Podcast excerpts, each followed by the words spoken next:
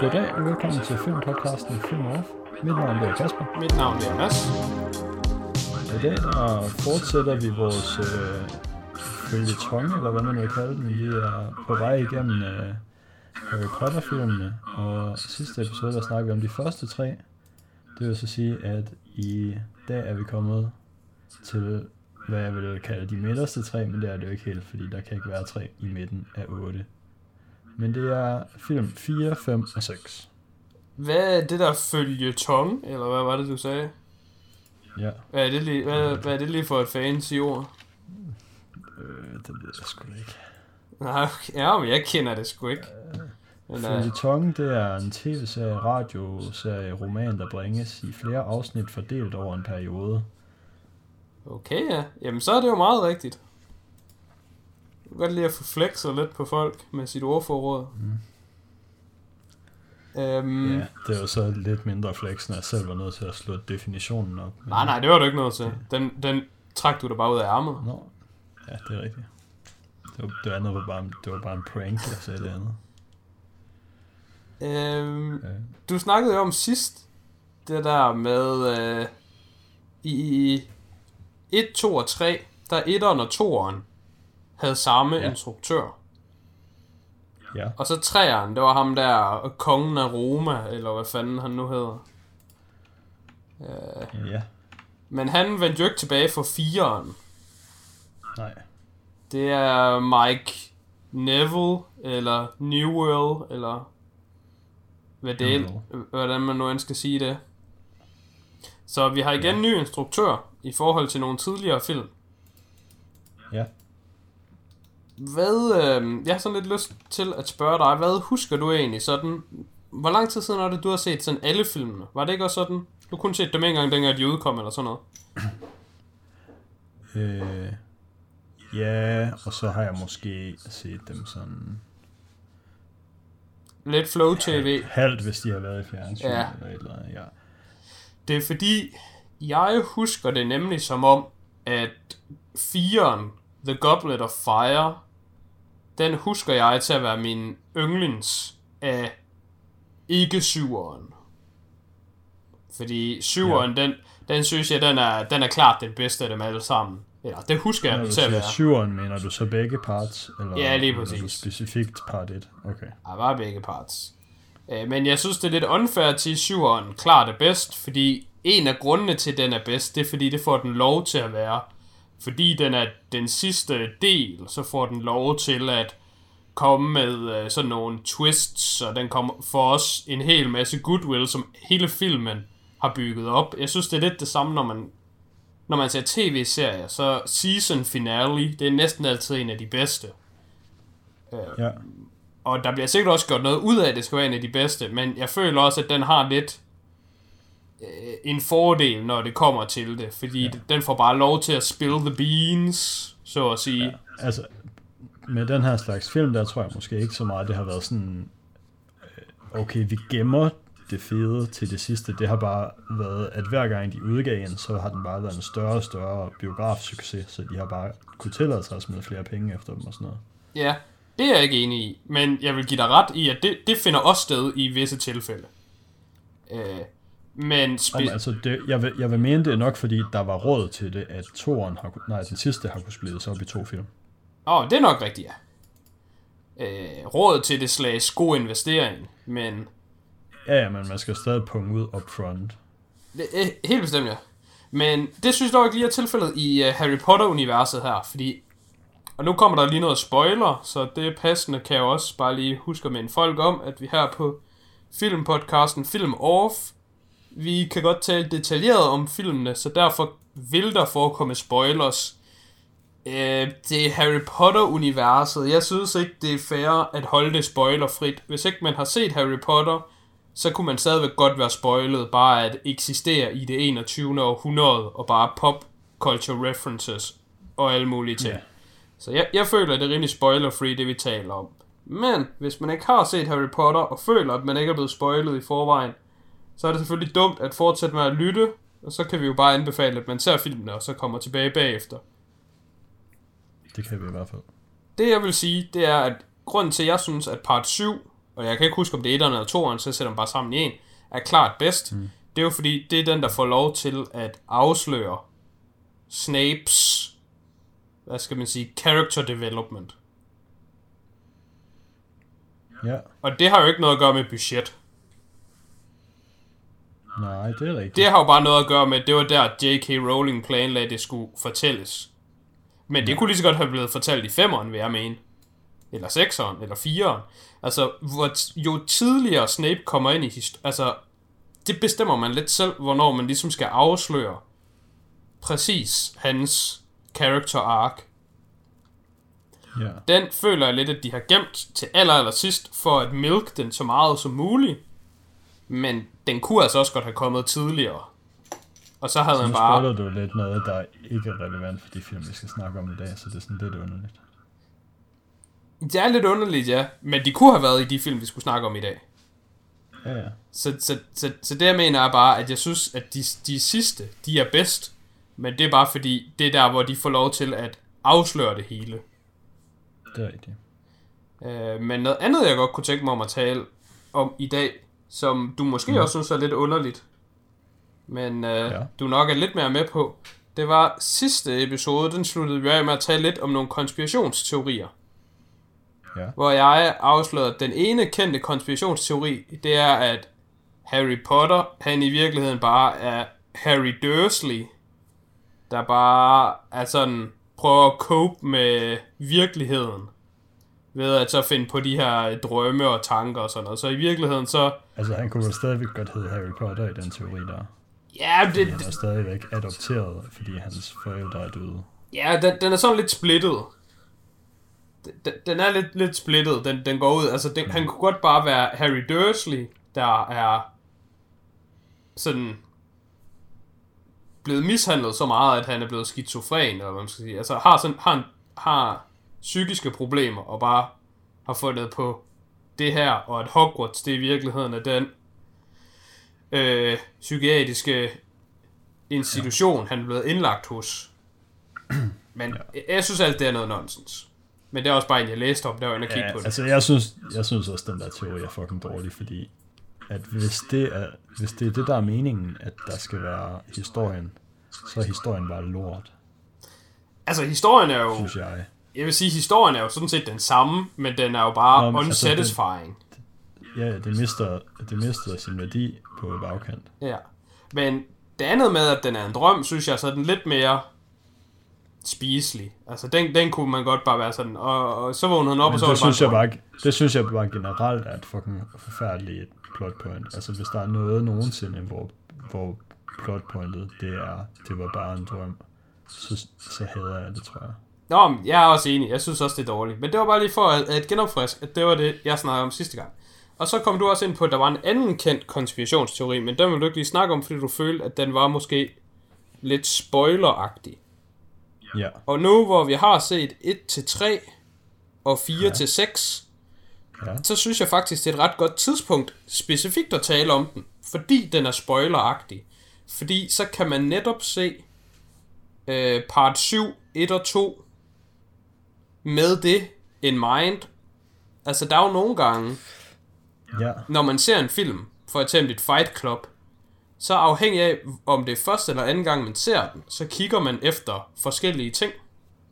det er rigtigt. Så jeg kunne egentlig godt tænke mig, at- du så ligesom i tale satte den her konspirationsteori. Men ved, ved, ved du godt, hvad det er for en teori? Øh, jeg har slået den op, siden du snakkede om den. Altså, Okay, altså, fordi jeg har nemlig ikke læst op på den, fordi jeg regnede ikke med, at vi skulle have den i dag. Så det kan være, at du, må, du kan få lov at fill in the blanks. Men øh, jeg kan da godt øh, lige tage den overordnede idé. ja, Øh, og det er jo, at øh, de, her, de her ting, vi bliver... Øh, ja, det kommer så også, det kommer så til specifikt til at spørge noget, som ikke er sket endnu. Men altså, sådan, sådan er det. Øhm, men de ting, vi bliver introduceret for i sekseren, de her hårdkrukser, som er sådan dele, eller objekter, man kan putte dele af ens sjæl ind i, og så kan man ligesom ikke dø, så længe de dele ikke bliver ødelagt. Øh, sådan en er Harry? Spørgsmålstegn. Det er jo det, man får at vide i de næste film. ja, det er rigtigt. Øh, ja. Og og øhm, det der er med dem, det er, at hvis man er i nærheden af sådan en, så bliver man sådan ligesom... Øh, ja, hvad er et godt ord for det? Det har sådan en dårlig indflydelse på en. Så det, det er lidt ligesom, hvis man er Mr. Frodo, der går med ringen. Så. Ja, præcis. Det er, det er meget det samme som at, at gå og have, og have ringen, hvis man er i nærheden af dem her. Så bliver ens øh, sådan... Man bliver influeret. Sådan sjæl og sådan noget. Det bliver ligesom sådan lidt suget af de her hårkrukser, og man bliver sådan lidt... Øh... Ja, okay. Ja, der er virkelig godt ord for det på engelsk, men jeg har glemt, hvad det er. Jeg er ikke engang sikker på, at jeg ved det. Jeg vil bare på dansk bare sige, at man, man bliver måske influeret af, af sådan ja. ond magi. Det kan jeg komme i tanke om det. Og øhm, den teorien er jo så, at fordi at øhm, Dursleyerne har været i nærheden af Harry, som er sådan en her, og har en del af Voldemorts sjæl i sig, efter at han blev angrebet, da han var spæd, øhm, så er de blevet øh, sådan, de har fået deres øh, mental tilstand ødelagt af at være i nærheden af ham i alle de, de år. Og de har godt sådan, altså de har godt kunne fornemme, at der skete noget med, med dem. Og de har måske også godt kunne fornemme, at øh, grunden til, at der sker noget med dem, er Harry. Øh, og det er derfor, de kommer til at hade ham efter, efter den her tid. Og behandler ham værre og værre. Ja. Øhm, så det er egentlig ikke fordi at de nødvendigvis altså, ville have hadet ham bare som udgangspunkt. Altså man kan også se nogle af de ting, de gør. De har, de har jo taget ham ind, altså. De, de siger hele tiden, åh, oh, fuck dig, Harry, vi hader dig, Harry. Alt muligt pis med Harry. Men de har jo ikke smidt ham ud. Hvilket de jo bare, de kunne jo bare sende ham på børnehjem. Så et eller andet sted inde i deres hjerter har de jo et eller andet positivt, der, der binder dem til ham. Ja. Øhm, hvor er vi på vej hen med det, spørger jeg så lige om. Hvad mener du? Er det... Øh, det... Altså, den teori, jeg det er bare, at de hader ham, fordi han er en hårdkruks. Ja, okay. Grunden til at spørge på den måde er, fordi jeg troede ikke, at det var den teori, du skulle til at øh, snakke om. Nå. Fordi jeg troede, der var to kendte. Og jeg kendte ligesom den ene. Så da jeg googlede uh, Harry Potter uh, fan theories... den, den, den her, den sagde jeg ikke nødvendigvis. Uh, det var en eller anden mega kendt en. Det var bare en, jeg havde lyst til at bringe op. Nå, okay. Jamen, fair nok. Den har jeg ikke lige hørt om, men uh, den giver da god nok mening. Nu hvor vi taler om The Dursleys, så uh, kan jeg jo lige give et skud ud til min dreng. Dudley-drengen. Ja. Dudley, han er med med en fucking legende i... Uh, er det i femmeren i Order of the Phoenix? Der hvor han står i det der hip-hop tøj. Ja, han, han står i det der hip-hop tøj sammen med hans bande. Og, og fucking ja, fronter Harry. Harry han sidder bare sådan en hashtag sad boy ude øh, på en gynge ude på sådan en øde hedder det øh, legeplads. legeplads. Og så kommer fucking legenden Dudley bare lige i hans rap kluns. Det synes jeg, det er en fucking sjov scene. Hold kæft, hvor er Dudley bare grineren. Han er... Altså, han er, han er basically klædt ud som Eminem fra samme tidsperiode. Han, jeg synes bare, han er så god til at se ud som en, der bare er fucking lam. Og det, det gør han bare så godt. Det er kæft, han er god er til at være lam. Så kan jeg faktisk ikke huske, hvordan det er i de andre. Jeg kan ikke lige huske, hvordan... Øh... Jo, der er også i en af dem, hvor at øh, hende der...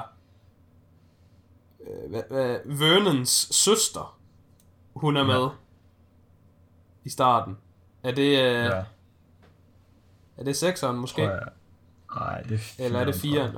Det synes jeg er ret sjov, men der, der lagde jeg mærke til, øh, Vernon, han er kraftdeme blevet fed. Ja, altså i nogle af de lidt senere film her, hvis det så er firen, altså han er blevet så fucking fed, at jeg er lidt i tvivl om, om han rigtigt, altså manden i virkeligheden, er blevet så stor, eller om de simpelthen har fat suited ham op, fordi han bare skulle have endnu større. Altså, jeg han, tror, det er sådan... Det er svært at være den størrelse, han har rigtigt, tror jeg. Fordi, ja, han ligner jo, at han vejer, det ved jeg ikke, 250 kilo. jamen, han ser nemlig mega stor ud i nogle af dem. Altså, Og, ja, og hvis man, men hvis man vejer så meget, så tror jeg ikke, ens fedt sidder på den måde, som det gør. Nej, vel? Men det var nemlig også det, jeg tænkte. Altså, han er jo selvfølgelig en overvægtig mand i 1 og 2 og 3. Men jeg synes, det er som om, ja. den er blevet cranket op her på et tidspunkt, Jamen, hvor... det er, det er, det er ret, Ja. det er ret. Øh, men, Jeg synes også der, de, jeg synes ikke rigtigt, at de reagerer på en måde, som folk vil reagere, der hvor at øh, hans søster bliver tryllet om til en boble og flyver væk. nej, altså det, det kan måske understøtte lidt din teori om, at øh, Dursley'erne, de er... De er ikke all there. Nej, altså, altså den version af Dursley'erne, vi ser, det er ikke den version, de rigtigt er, men det er ligesom den version, de nu engang er blevet til af at leve sammen med et hårdkruks i så lang tid. Mm. Ja, fordi altså, de er sådan rimelig chill omkring det meste. De er sådan, nå okay, jamen altså, det er selvfølgelig ikke så godt det her, men... Uh, uh, magi, you know.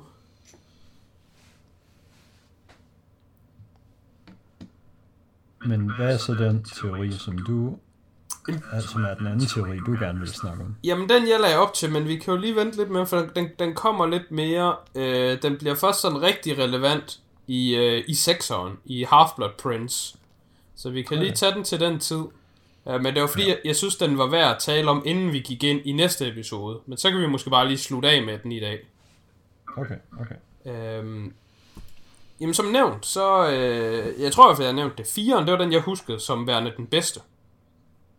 Ja. Den, øh, den, den har jeg ret gode minder omkring. Så den havde jeg også ret store forventninger til. Og øh, den må jeg indrømme, den synes jeg altså også, den var virkelig god at se igen. Øh, jeg synes, ja. med firen, der vender vi lidt tilbage til formularen, vi kørte i etteren og toeren. Hvor det er, at det føles igen lidt som en adventurefilm. Vi har, Ja. øh, vi har Harry og hans kompaner, der ligesom er ude på en mission, eller en opgave, et adventure, så at sige, hvor de skal have fat i en eller anden ting.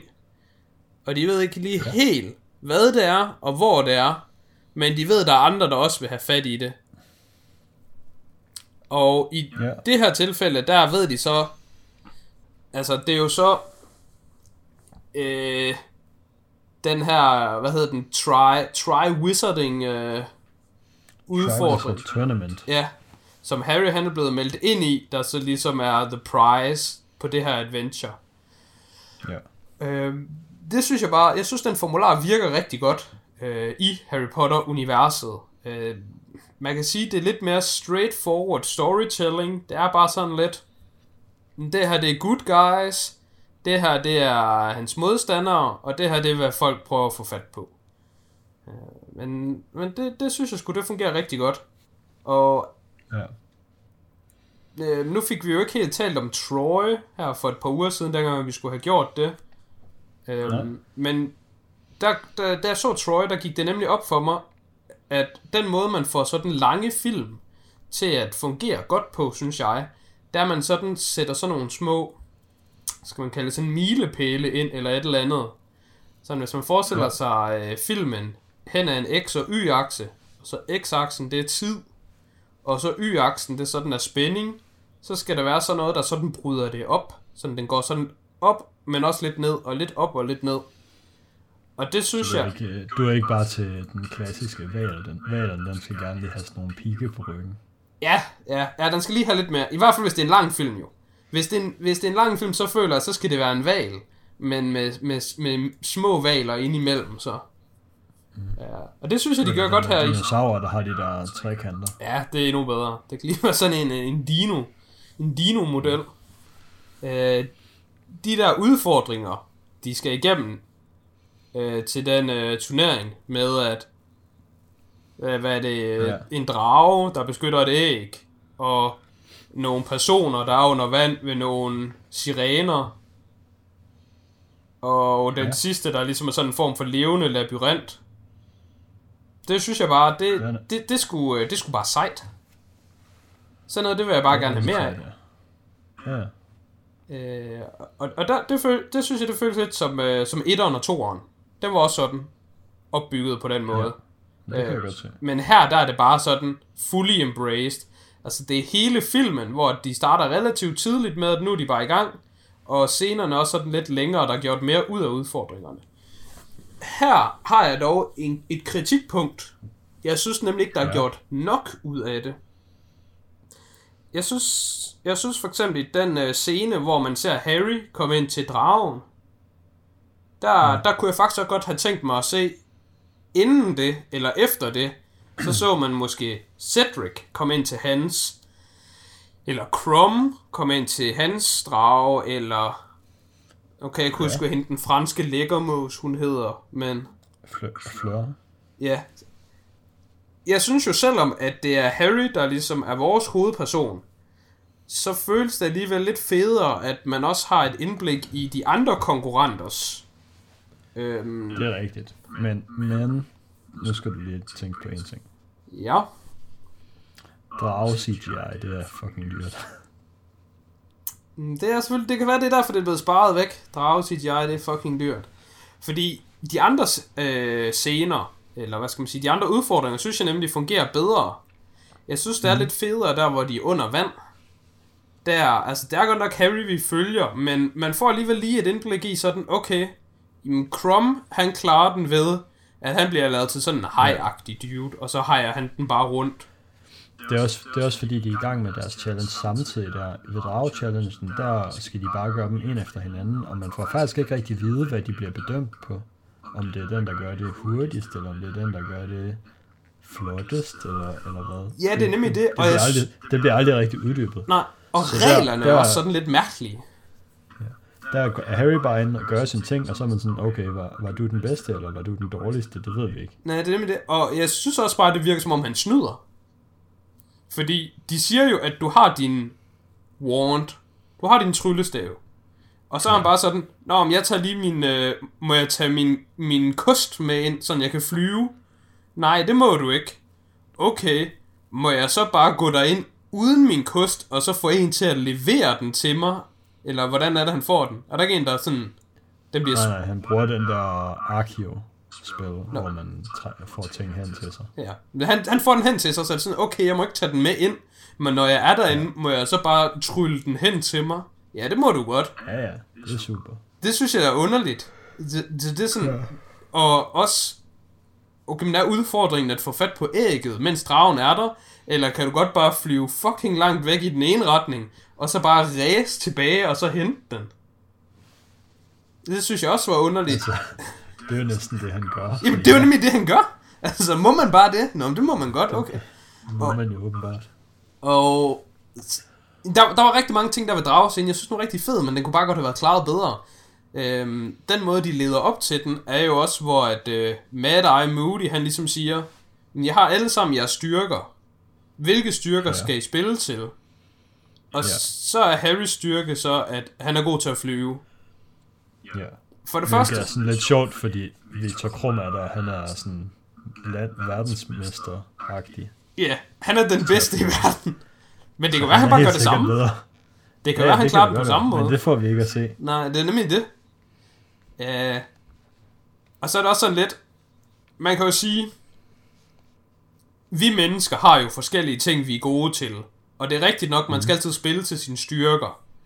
Men Ja. lad os nu sige, at vi to er i en turnering. Og øh, ja. der er en eller anden, hvad skal vi sige, en, en hund, der beskytter et æg. Ja. Så kan det være, at min coach, han vil komme hen til mig og sige, at jamen, jeg skal spille til mine styrker, og jeg kan løbe ret hurtigt som menneske. Ja.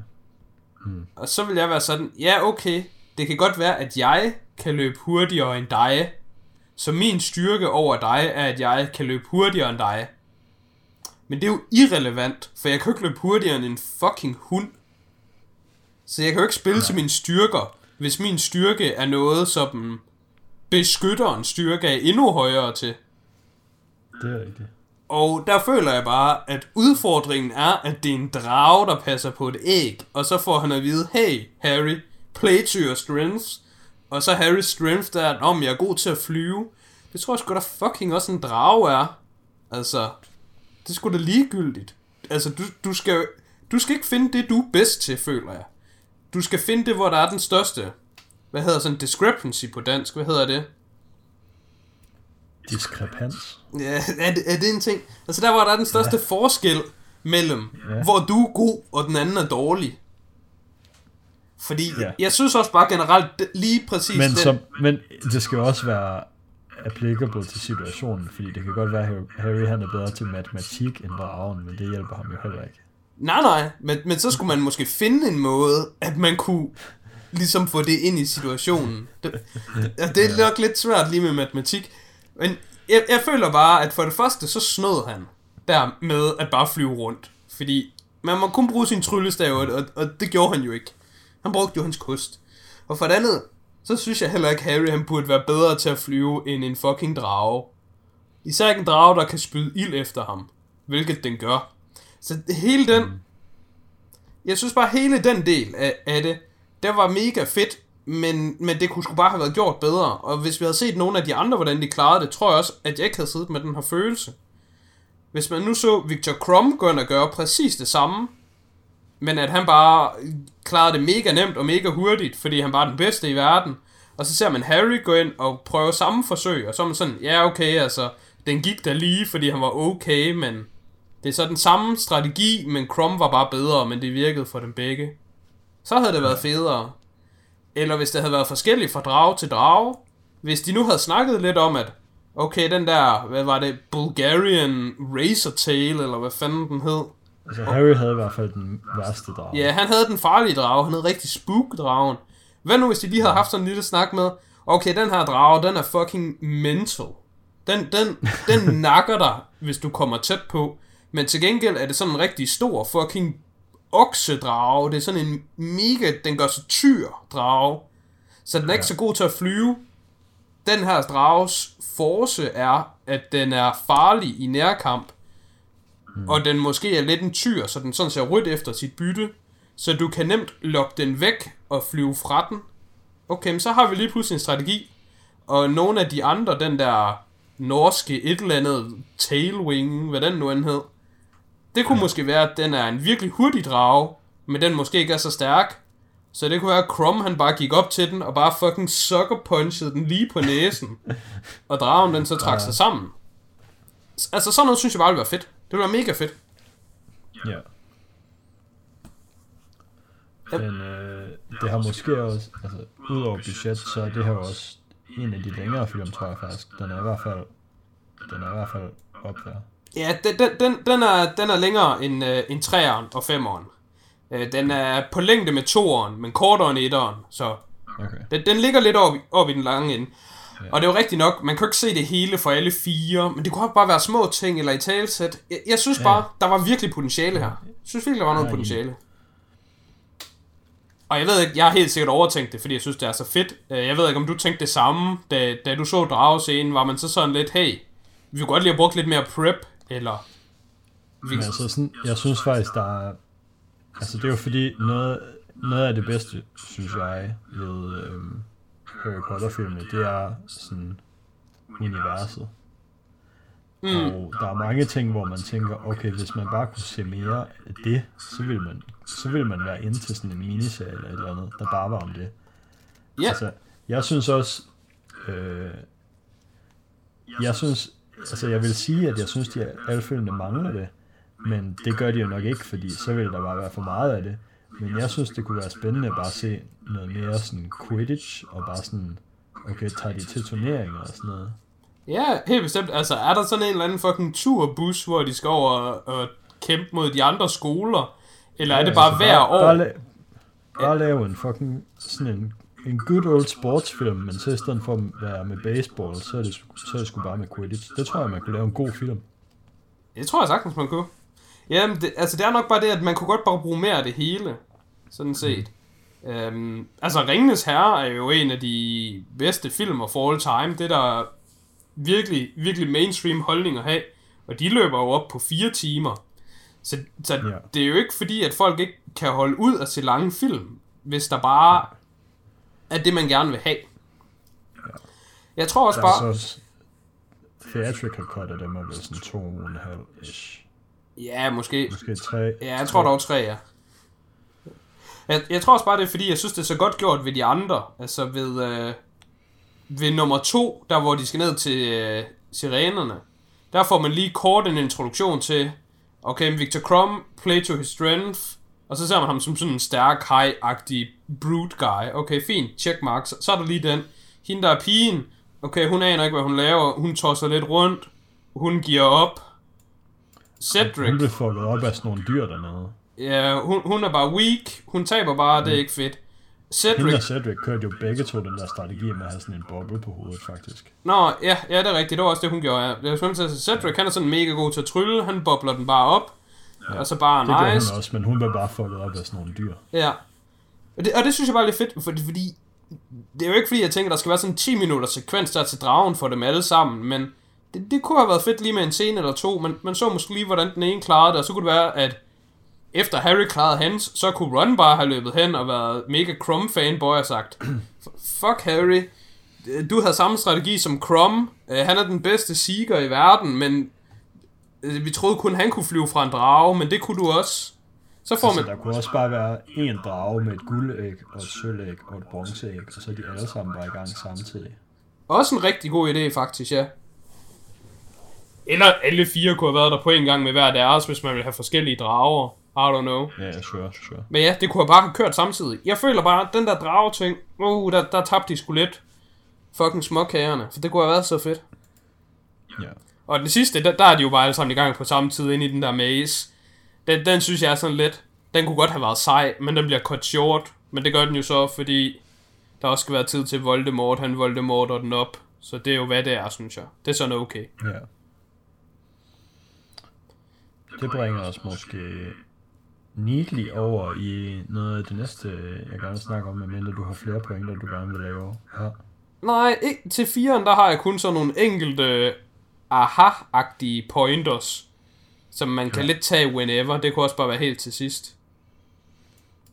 Øhm, det kan også bare være nu. Jeg synes, ja, altså jeg synes øh, jo bare, det er, det er fedt nok, når vi sådan kommer til de nye film, så lige snakker om øh, nogle af de skuespillere, som bliver introduceret i filmen. Ja. Øhm, I den her film, der har vi selvfølgelig Robert Pattinson. Vi har gode gamle Cedric. Som man ikke behøvede at sige til nogen af os, selvfølgelig var god, men øh, det skulle man måske sige til folk på det tidspunkt, da den her film kom ud, for der var det ikke sikkert, at folk var helt så sikre på, at han ville være det. Jeg ved ikke, havde der været nogen to? Nej, den kom før Twilight.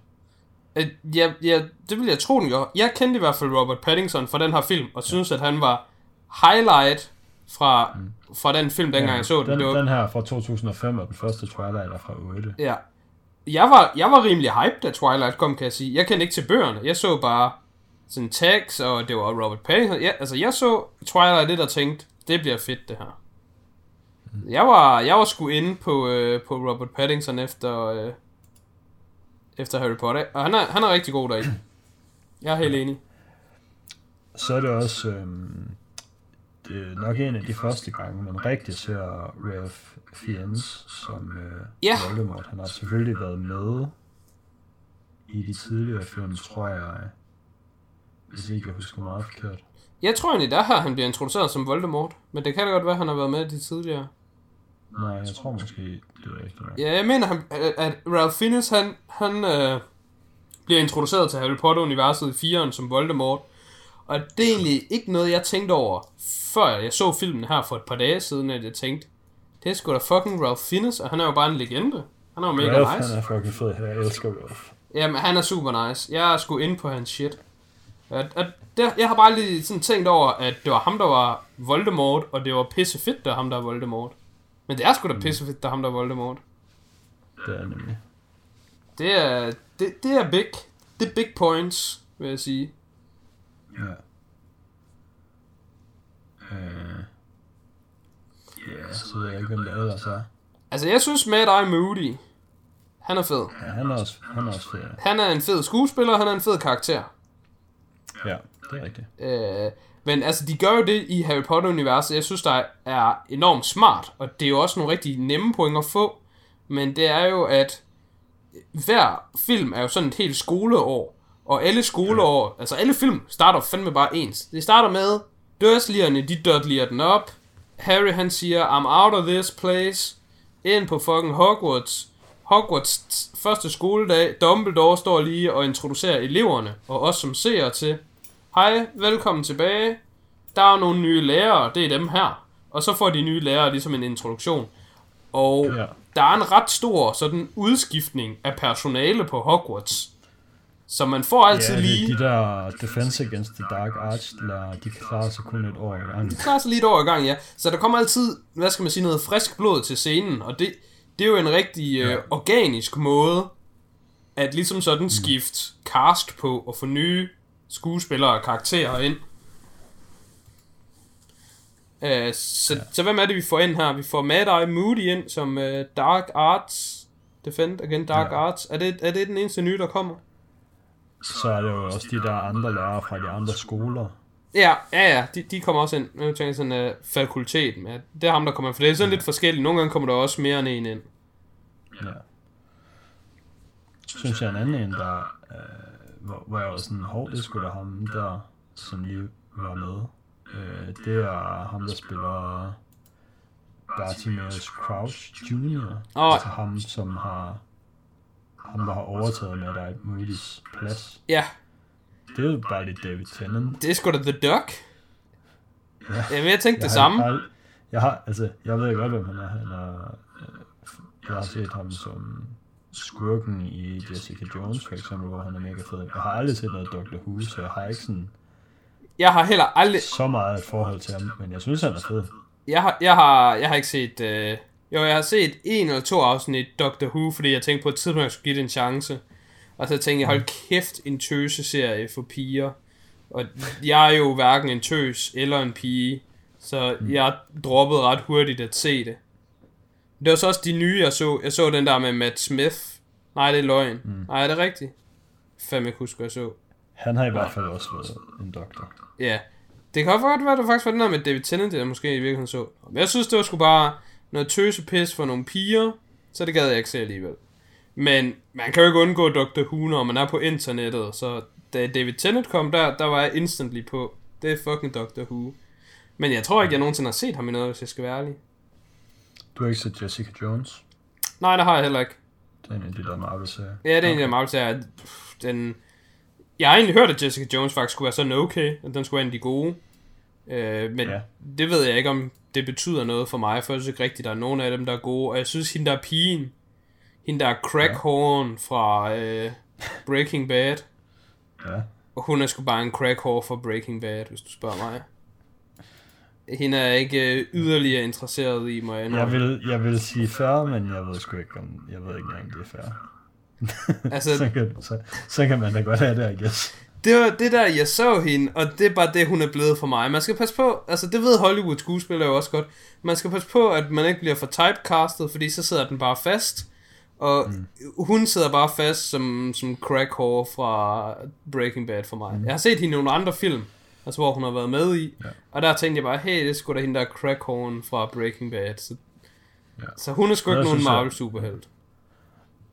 En, en sidste, jeg synes er sjov, det er hende, der spiller Fleur Delacour. Delacour. Er det den det franske er dulle? Yep. Oh, hun er Det en er nemlig frækkert. også hende, der er en fransk dulle i In Bruges, som Brendan Gleeson også er med i. Mm, så der er lige lidt lidt overlap rundt omkring. Det er det nemlig. Når du siger det, så øh, med en Bruce, det er sgu lidt en tragedie, at øh, Colin Nå, Farrell, han ikke, øh, Ja. han ikke er med i Harry Potter-universet. Men det har de jo så rettet op på senere. Ja, og så ikke rettet op på det. Og så ikke rettet op på det, Fuck dem. Så de er ødelagt det for sig. Og Ralph Fiennes er jo også med i en Bruce, så vi har virkelig uh, the whole gang i siger. Ja, nej, det er sgu da egentlig rigtigt. Men det kan være, at den film den Ja. på et tidspunkt uh, kommer op og vende. Det kan jeg godt være. Mm, Det var dem, jeg lige, det var dem, jeg lige ville skyde ud. Ja. Jeg kan give et skud ud Øhm. til øh, hende øh, Cho, eller hvad hun hedder. Hun er, hun er en frækkert, synes jeg. Hvilket er sjovt. Godt, godt, godt shout out. jeg nej, men jeg bare sige, at det er sjovt, man kan ligesom sådan se, jeg kan, jeg kan bare se min egen præference i piger ændre sig i løbet af mit liv. Fordi jeg kan huske, mm. dengang Harry Potter udkom, der tænkte man, Hermione, hun er med med lækker, Emma Watson, hun er bare the girl to have. Mm. Og her, da jeg genså den for et par dage siden, så var jeg sådan, fuck Emma Watson. Fuck sgu da hende, hvem fuck tror hun, hun er? Hun er sgu da bare sådan en eller anden white girl, hvis du går ind i hvilket som helst dansk gymnasie, så finder du sgu da bare sådan en pige. Men øh, Cho, hun var lækker. Men mm. det var nok bare fordi man er dansker, og så er det anderledes. Men øh, det synes jeg bare var sjovt, fordi hende huskede jeg ikke. Sådan øh, direktionsmæssigt, nu var det jo en ny instruktør, så synes jeg ikke, den her film skilte sig sådan specielt meget ud. Nej, det synes jeg heller ikke. Men det synes jeg egentlig er positivt, kan man sige. Ja, altså den var heller ikke, den var ikke sådan så stiliseret, som træerne var. Den var mere bare til, tilbage til bare at være sådan, okay, sådan her regner vi med, at en høj produktionsvalue Hollywood-film ser ud. Ja, Og det var jo bare fint. Øh, det var det, den her film havde brug for, umiddelbart. ja. Nu du øh, taler om det, øh, sådan både øh, sådan øh, direktionen for filmene, der, der tænker jeg også, fireren, den skiller sig også lidt ud i forhold til træeren, med det jeg gav træeren kritik for, og også det som femeren bagefter, den synes jeg også, jeg synes træeren og femeren minder mere om hinanden, og 1, 2 og 4 minder mere om hinanden, ved at jeg synes, altså de er selvfølgelig alle sammen kanon, fordi det foregår i samme univers, og det er den samme historie, og det er rimelig ja. lineært. Men kanon i Goblet of Fire, delen er egentlig en ret lille del. Fordi det eneste, vi jo egentlig tager med os videre fra fireren over i de næste film, det er bare, at nu er Voldemort kommet tilbage og blevet embodied. Øhm, men det er jo ikke det, som filmen bruger en stor del af sin runtime på. En rigtig stor del af filmens runtime er jo netop alt det her adventure stuff.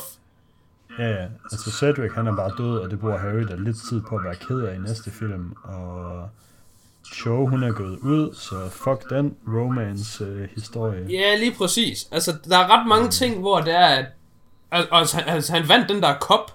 Altså, den der kop, Ja. ja. i filmen, der taler de eddermame, som om det er the real shit. Det nævner vi aldrig igen. Og den nævner vi aldrig igen.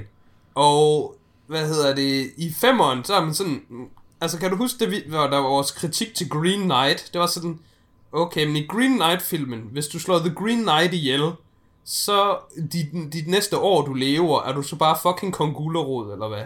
Og der var bare intet, der havde ændret sig i hans liv. Sådan følte jeg nemlig, at det var lidt her i femeren. Harry, han er den yngste vinder af den her Wizarding Cup nogensinde i hele historien. Og det må være et kæmpe opsæt. Og folk er bare sådan, ved du hvad? Fuck det. Altså, forestil dig, hvor meget det har gjort for Danmark som nation, at vi vandt EM i 92. Altså, sådan, sådan, Det er stadigvæk sådan en del af vores Ja. øh, nationale øh, det, personlighed. det er en rimelig stor del, ja. Og det var altså bare at vinde EM. Altså, prøv at forestille dig, hvis... Altså, hvad er en mega lille nation? Malta eller sådan et eller andet. Hvis de vandt VM i fodbold. Altså, det vil jo fucking ændre Maltas i historie de næste mange år. Og jeg føler, at den her Tri, tri Wizarding Cup, den burde have en ja. indflydelse på Harrys liv, i hvert fald umiddelbart efter. Ja. Og det er der bare ikke noget af. Jeg ved så, at i bogen, der han vinder en hel masse penge, og han gider ikke have noget med de penge at Han gøre. var fucking rig i forvejen. Ja, så han giver bare alle pengene til øh, George og Fred. Mm. Og det, det er den der butik, vi ser dem, øh, de bestyrer. Grunden okay, til, at de Okay, har den nok, butik, faktisk. det er bare fordi Harry, han bare fucking, øh, han pocketer dem bare. Han er bare sådan, fucking, I'll back you up on this one. Så, mm. Men det er jo ikke noget, vi får at vide i filmene, så og vi ved ikke, om vi- han bruger til noget. Så- Så jeg synes, så god som fireren er, øh, jeg vil beskrive den som standalone film, så kan jeg faktisk mm. godt se den få noget kritik for at være lidt svag i universet. Hvorimod træeren synes Sure. jeg var en svag standalone film. Men jeg kunne godt se, hvordan du forsvarer den med, at den var ret god i universet med det, den sætter op. Mm. Så det er sådan lidt yin-yang der. Ja. Øh, og med det, så synes jeg måske, vi skulle gå videre til femeren. Ja, enig. øhm, nu, nu åbner jeg den lige op, og det første, jeg kan se, det er, at øh, Harry han har endelig skilt sig af med sit latterlige haircut. Ja, han, øh, han, han har lidt kortere hår, hvis det er det, du mener. Yes. Ha- Harry i firen, han så pinlig ud. Ja, men gjorde de alle sammen ikke det? Eller var det træeren? Eller var det fireren, hvor det gik helt galt for dem alle sammen? Altså, Ron ser også lidt skidt ud, synes. Ron har, ja, ja, det er den. Ron har rimelig langt hår. Og Fred og George, de har sådan mega langt hår. Ja.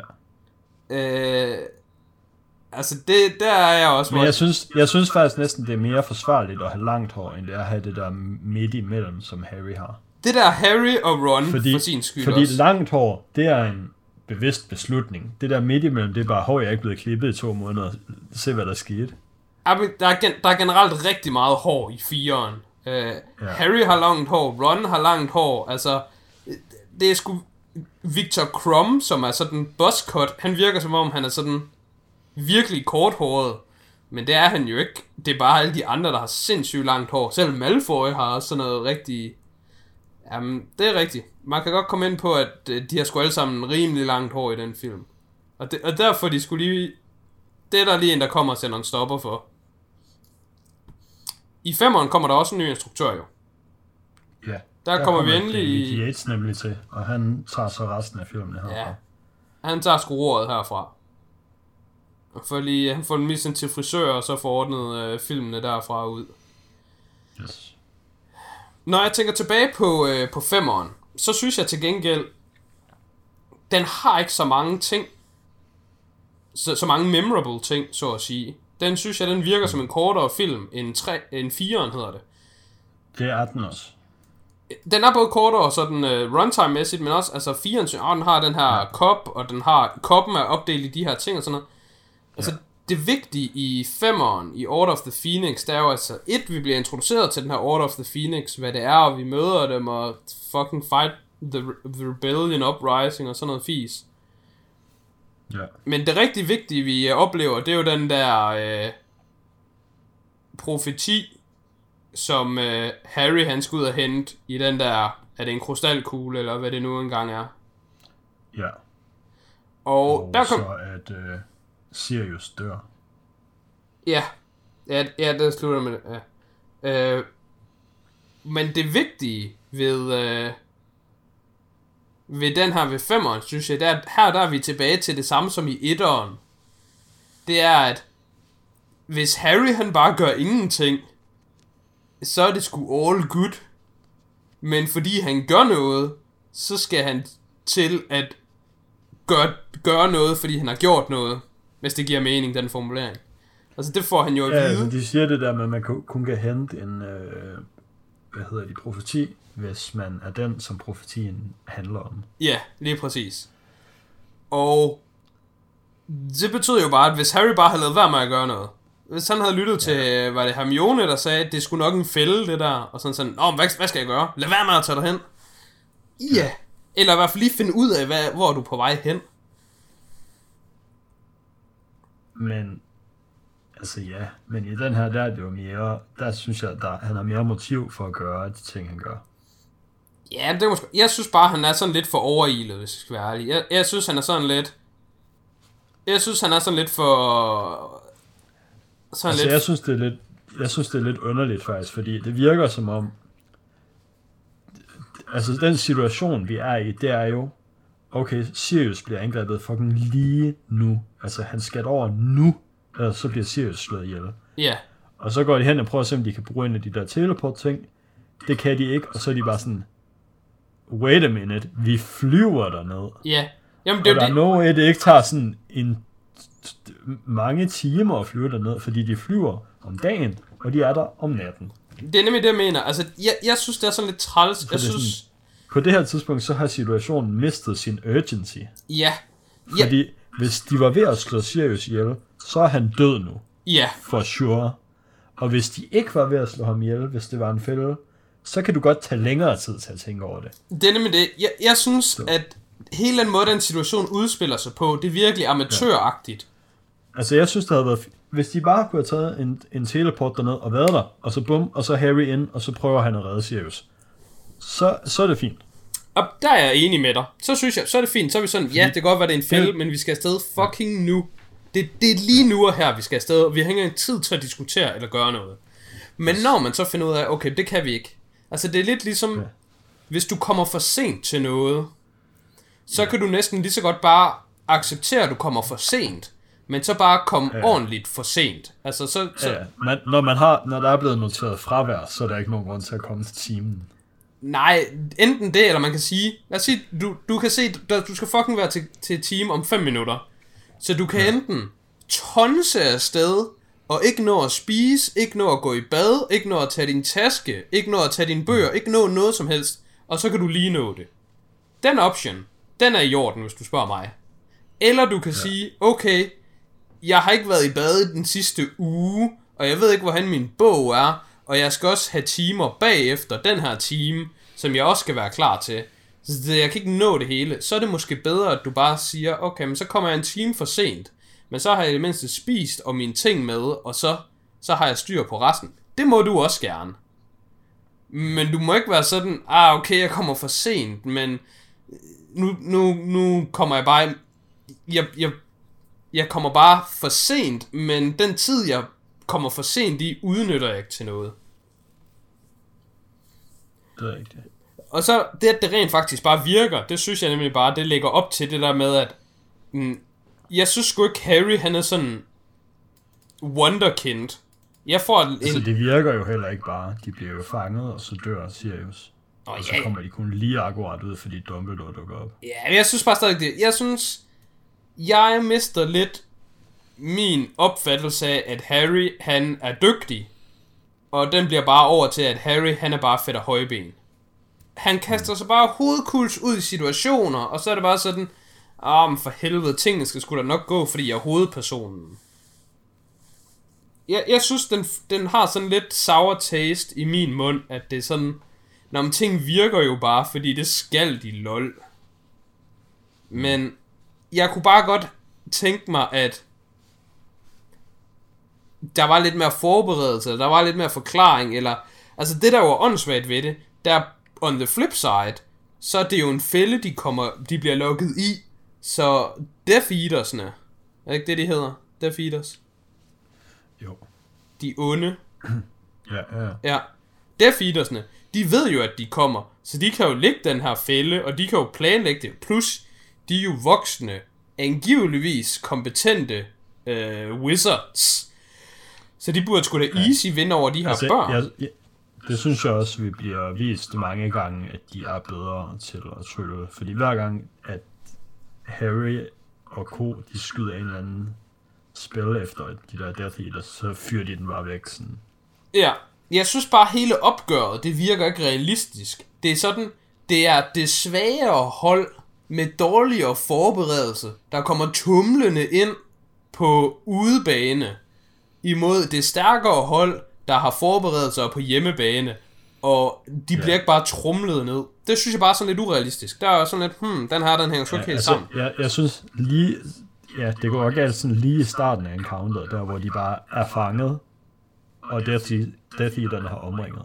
Der, der skal de jo ikke kunne gøre noget. Mm. Men, men så efter det, hvor at de slipper sådan lidt fri igen, og så begynder alting at styrte ned, der giver det måske okay mening, at okay, der kan de godt lige slippe ud. Ja. Og så er der jo den fight bagefter, som går dårligt for dem. Ja. Men, men ja, du har ret i lige den originale situation, der hvor de er sådan, okay, vi er kommet ind, okay, vi har bare Death Eaters hele vejen rundt om os, vi kan aldrig gøre noget. Ja. Det, det, der burde de aldrig kunne gøre noget. Ja. Det jeg nemlig tænker, når jeg ser sådan en, det er, at jeg kan have to, der kan ske to forskellige udfald for mig. Hmm. Det ene udfald, det er, at Harry Potter han vinder bare, fordi han er hovedpersonen, og Death Eaters, de er bare dårlige og dumme og tykke og dogne og kan ikke finde ud af noget, så de taber bare, fordi de har jord i hovedet. Og hvis det er tilfældet, så synes jeg bare, mm. at det er, det, så er det helt bare dårligt lavet. Men noget, der nemlig kunne være rigtig fedt, og jeg er lidt i tvivl om, det her det sådan kommer senere i nogle af de andre film, men det kunne være rigtig fedt, hvis det er meningen, at de egentlig skal sådan lade som om de opstiller en kamp for Harry, sådan at det virker som om, wow, de prøvede rent faktisk at gøre modstand, men at de i virkeligheden ikke må slå Harry ihjel, eller de i virkeligheden ikke må, altså sådan, det kunne godt være en del af Voldemorts plan, at der skal komme det her opgør, men Ja. stadigvæk, at Death Eatersne skal tabe opgøret, fordi det her det er bare et brik i en større spil. Mm. Og hvis det er tilfældet, så synes jeg det er mega fedt. Jeg kan godt lide film, hvor man ser scener, hvor man tænker sådan, det der sker lige nu, det hænger sgu ikke sammen, det er fucking lamt. Og så senere i filmen, så kommer den tilbage til den scene og siger, kan du huske det her, der var lamt og ikke hang sammen? Det var den her forklaring til. Og så er man sådan, oh my god, så det var lamt og ikke hang sammen. Men det var meningen, det skulle være sådan. Så synes jeg, det er all good. Så det er bare sådan noget, jeg lige synes, man lige skal holde øje med, sådan i forhold til, når man går ind i, i 6'eren og 7 ja. og 7-2, om, var det meningen, det her opgør, at det skulle gå galt? Eller skulle Death Eatersne bare have vundet her, og så havde det bare været smooth sailing? Fordi jeg føler, at Death Eatersne, de, de burde have vundet, hvis de havde lyst til det, men hvis de havde lyst til at tabe, så kunne de også sørge for at lave sådan en fake kamp. Ja, Øh, er du af det. med det sagt, så kan jeg jo lige komme ind på den konspirationsteori, eller fanteori, som jeg havde læst op på, som var den, jeg troede, du refererede til sidst. Okay, den vil du ikke snakke om efter sekseren. Nej, fordi det er jo egentlig her i slutningen okay. af Okay. femmeren, den kommer. Okay, ja. Den øh, profeti, som de henter i femmeren, Mhm. mm-hmm. det er, hvordan den der coexisting, der er mellem Ja, øh, The Chosen One og Lord Voldemort. ja, Og der får man ligesom slået fast, at det er Harry, der er The Chosen One. Den beskriver et eller andet med, at han har fødselsdag på det her tidspunkt, og hans forældre, de var blevet tre gange defiled, eller gjort, gjort et eller andet ved og sådan noget. Så, så det er noget fra bogen, det der. I- I- Ja, men det er også det, øh, profetien er. Jamen, det, det hører man ikke i filmen, alt det der. Man ikke det? Nej, nej, der siger den bare sådan noget, one cannot live while the other exists, eller sådan noget. Okay. Ja, det er rigtigt. Jeg, jeg gik ind og så det og læste YouTube-videoer om sådan. Jeg tror så også... Så, nå. Du har sikkert ret, hvis jeg får han siger slet ikke så meget der. Øh, Nej, men ser man det ikke? Ja. Ser man ikke selve profetien i den der krystalkugle? Eller har jeg bare det image i min hjerne fra en YouTube-video? ser man slet ikke. Nå, det ser man slet ikke. Nå. Men i hvert fald. Man ser hende der, der siger den, tror jeg. Ja, okay. Det kan godt være, at jeg lige øh, putter YouTube fan theories og film krydser ind over, og det lige bliver Ja. til det samme i mit hoved. Mm. Øh, men man får i hvert fald slået fast, at det er Harry, der er The Chosen One. Hvilket jeg synes, Ja. jeg kan huske dengang det udkom, der var jeg sådan, okay, wow, fuck hvor lamt. Det vidste vi jo godt. Og mm. senere i filmen, der er Harry, han går også og spiller kangullerod og sådan. Øh, Hermione siger sådan til ham, nej, det er i sekseren to. Det bliver nemlig sagt til Harry, at øh, en pige kun er interesseret i ham, fordi han er the chosen one. Og så siger ja. han, but I am the chosen one. Det synes jeg er sjovt, faktisk. Det synes jeg også er ret sjovt. Altså, den scene i sig selv, synes jeg er grineren. For han har jo bare ret. Altså, hvis, hvis, en, hvis, hvis en pige er interesseret i dig, og der er en anden, der fortæller dig, om hun er kun interesseret i dig, fordi du er rig, så kan du bare sige, men jeg er jo rig. Så det er jo bare okay, mig. Men, men, men så, så kan du lige få lov. Nu, nu, nu bliver der lagt for meget op til den anden teori, som jeg gerne vil snakke om. Øh, som jeg nævnte. Oh, nej, det er ikke en teori, som jeg gerne vil snakke om. Det er en teori, jeg er blevet gjort opmærksom på af en af vores lyttere, faktisk. Og det er, at det ikke er Harry, der er The Chosen One. Det, er, at det er Neville, der er The Chosen One. Det var nemlig den, jeg ville tale om, og jeg troede faktisk, at, at du godt vidste det tilbage i, da vi ta- lavede den sidste, inden du blev gjort opmærksom på det. Jeg troede, at det var den, du, du kendte til. Det var det nemlig ikke. Fordi jeg kendte godt til den, da jeg lige blev mindet om den, men havde glemt den. For det er den anden kendte teori. Jeg vidste, der var to kendte teorier. Og jeg kunne kun huske Og, den ene, det var, øh, hvor han sov. Og den, den liner jo også op med alt det, vi lige har snakket om med, at man kan kun finde kuglen, hvis man... Man kan kun hente profetien, hvis man er den, den er om. Ja, Fordi da de er inde og finde den, så siger Neville til Harry, Hey Harry, der er den her kugle her, det er ikke din. lige Så det er jo Neville, der har fundet den. Det er nemlig det. Det er Neville, der finder den. Og Nevilles forældre har også været med i Order of Phoenix.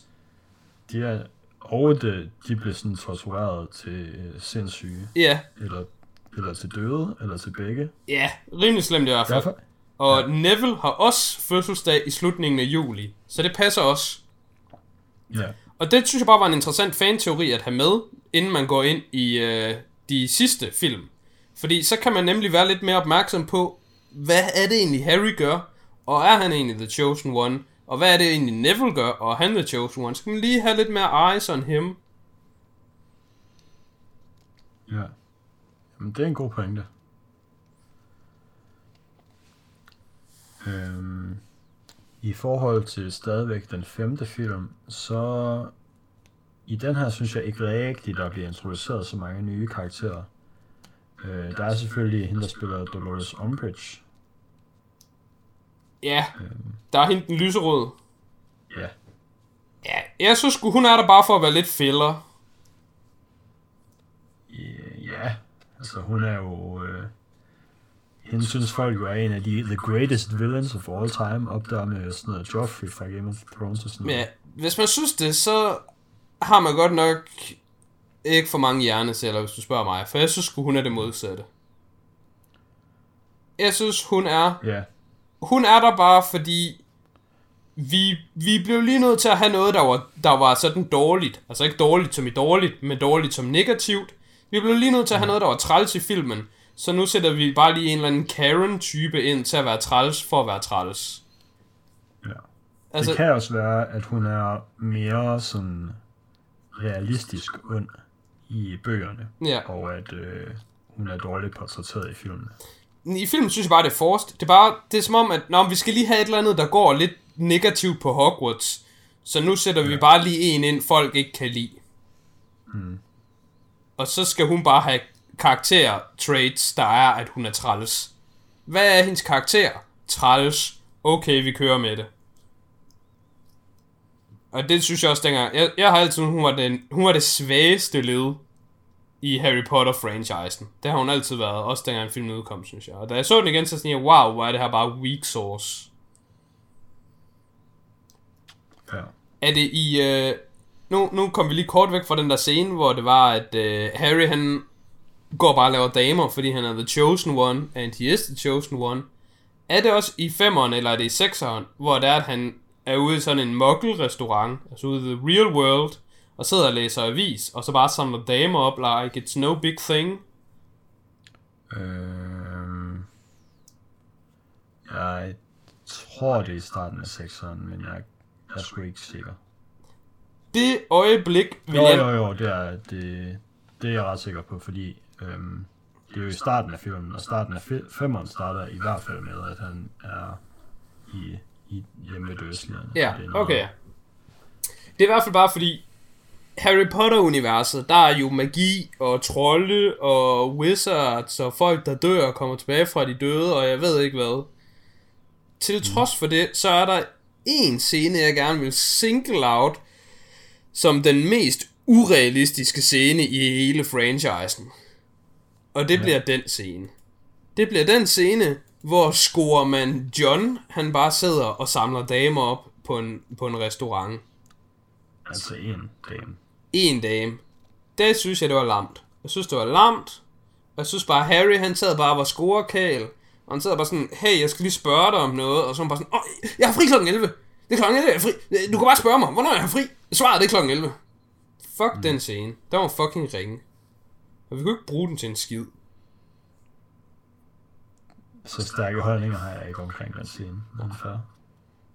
Har du nogensinde, Kasper, i hele dit liv, været et offentligt sted, og så tænkt, hmm, jeg har lige et spørgsmål til nogen, hvortil en pige så har svaret, det er klokken 11. Det er klokken 11, jeg er fri. Du, kan bare- hvis du vil mig noget, så er det klokken 11. Nej, sure, men vi har også fået, vi har fået at vide, vi får, eller ikke har, måske ikke har fået at vide, vi får at vide, at han er kommet der i en længere periode. Ja, hun har, hun, Og har komment, givetvis snakket med hende før. hun kommenterer i hvert fald, at hey, sidst jeg så dig med den avis, der var vist nogle billeder, der bevægede sig. Mm. Men det er stadig ikke, det er simpelthen det er ikke nok for mig, skal jeg være ærlig. Jeg synes bare, den scene, fuck that noise. Alright. Men uh, det var bare lige, Den har jeg ikke så negativt et forhold til. Jeg synes bare, at det, ved du hvad, så hellere give mig en uh, Voldemort, der bliver gjort levende ud af en gryde. Ja. Det, den tror jeg mere på. Til gengæld så rimelig tidligt i den her film, der bliver jeg gjort opmærksom igen på noget, som jeg ikke synes er så fedt. Hvad er det? Og det er det, som jeg har snakket om tidligere, som vi snakker rigtig meget om, da vi snakker om træerne, med at det er ikke fedt, når det bare er inkonsekvent med, hvad de kan med deres magi. Mm-hmm. Og øh, en af de ting, som vi har fået confirmed, at øh, det kan The Good Guys, det er, at de, ligesom at de onde kan blive til det der sorte røg og flyve rundt, så kan de gode blive til sådan noget lys og flyve rundt. Fordi det gør de i den der fight inde i ministeriet. Ja. Men så er vi ude ved Weasley'erne, og så er der nogen, der laver en ring af ild. Og så er alle de gode stok derinde, medmindre de lige kan løbe ud igennem et gap i ilden. Men hvordan skulle de dog komme forbi det? Ved at blive til lys og flyve, Nå, som ja. vi ved, at de kan. Nå, ja, det kan man jo selvfølgelig bare gøre. Eller en anden ting, som vi også ved, at de kan. Fucking teleportere. Ja. Altså, jeg synes det der med, at man bare kan blive til sådan en, øh, en kring... Man kan lige blive suget ind i sådan en kringel og, med sin krop, og så er man et andet sted. Den der effekt, når de apparater. Ja, men jeg synes, det er en god beskrivelse. Det, man, man suger den- sig selv om til en Den kringel. magis eksistens, den er sådan... Uha, den er tæt på lige så univers invaliderende, som nogle af de andre, vi snakkede om i træerne. Jamen, jeg er helt enig. Det er virkelig forfærdeligt. Især fordi, det er bare noget, man altid har kunnet. Altså, Harry, han siger på et tidspunkt der til Dumbledore sådan, "Men Dumbledore, vi kunne ikke bare kringle rundt inde på Hogwarts. Og Ja. så, så Dumbledore, han er sådan, jo jo, jeg kan godt. Jeg er headmaster, ja. lol. Ja, Men det, men det, man, det, jeg slet ikke forstår man ved heller ikke kringle, hvis man er under 17. jamen det jeg ikke forstår ved det, det er, at han siger, Harrys, nu, nu er vi lidt tilbage til, at øh, nu bliver det sådan en rigtig engelsk joke, men hvis man spørger, spørger, Kasper, can I go to the toilet? Så vil du svare, I don't know, can you? Og Harry, han spørger nemlig Dumbledore, at I didn't think you could do it inside ja. Hogwarts. Hvor til Jeg Dum- tror også, der er noget magi, der gør, at man ikke kan. det var nemlig det. Kan. Det var nemlig det, jeg vil pointere. Det er, at det er meget specifikt. Der er stor forskel på at spørge, om man kan noget, eller om man må noget. Harry, han spørger nemlig om, jeg troede ikke, man kunne det her. Og så svarer Dumbledore, jo, jeg kan godt. Ja. Hvis, det, hvis spørgsmålet det nemlig er lavet sådan, jeg troede ikke, man kunne det, som i den forstand, Hogwarts havde et eller andet magi rundt om sig, der gør, at man ikke kan Ja. kringle ind og ud, så synes ja. jeg, det er fair, at vi ikke har set det tidligere.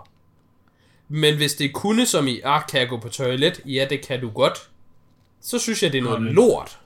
Men, men det gør bare, at øh, alle fight-scener i hele filmen, hvor der er voksne, der slås, det burde være mere sådan, som Nightcrawler han slås i øh, X-Men, end, end at de står og skyder hver deres laserstråle ud af en pind.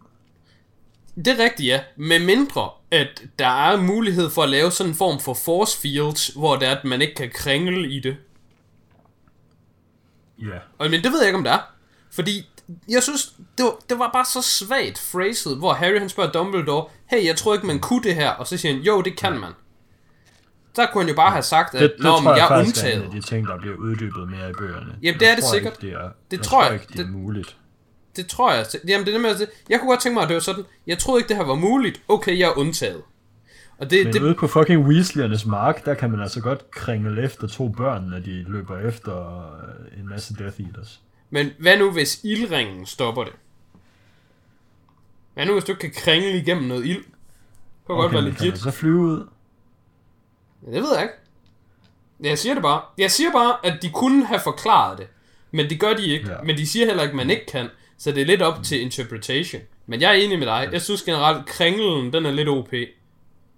Den, øh, den er ikke helt på niveau med øh, at bare spole tiden tilbage for at tage f- ekstra studier. Og noget andet, der også er rimelig OP, og det kommer de jo tilbage til, det er, at de har stadigvæk det der Marauders Map. Som jeg Ja, det kigger de lige på en gang, og så falder han i søvn, mens han kigger på det. Ja, lige præcis. Jeg er sådan, det der Nej, det Marauders skulle vi ikke Map, bruge til noget anyways. jeg synes stadigvæk, det der Marauders Map, det er en tragedie. Det er jo, altså, det er jo fucking OP. De kan jo bare bruge det til alt. Ja, Om, men det, de ender som ikke at bruge til noget. Det er sådan nok, at vi kan finde ud af alt, hvad vi gerne vil vide på det, men det, det tænker han kun lige på én gang, og der falder han i søvn ud, han lærer noget, og så bruger de det aldrig igen. Jamen, altså, de vil jo gerne finde ud af... Øh, der er jo nogen, der prøver at slå Dumbledore ihjel. Så Harry, han har en teori om, at Malfoy, han går og tryller folk om til, at de sådan skal give ting. Der er den der halskæde, han skal give, for eksempel. Ja. Så der får Malfoy en eller anden pige tryllet om, og der er Harry, han er bare sådan, jeg fucking ved det er Malfoy. Fucking slader. Jeg ved det er ham. Og så ja. folk spørger, okay Harry, har du beviser? Nej, men jeg ved det. Mm. Harry, du kan sgu da bare bruge det der fucking tryllekort, du har. Og så bare kigge på det. Okay.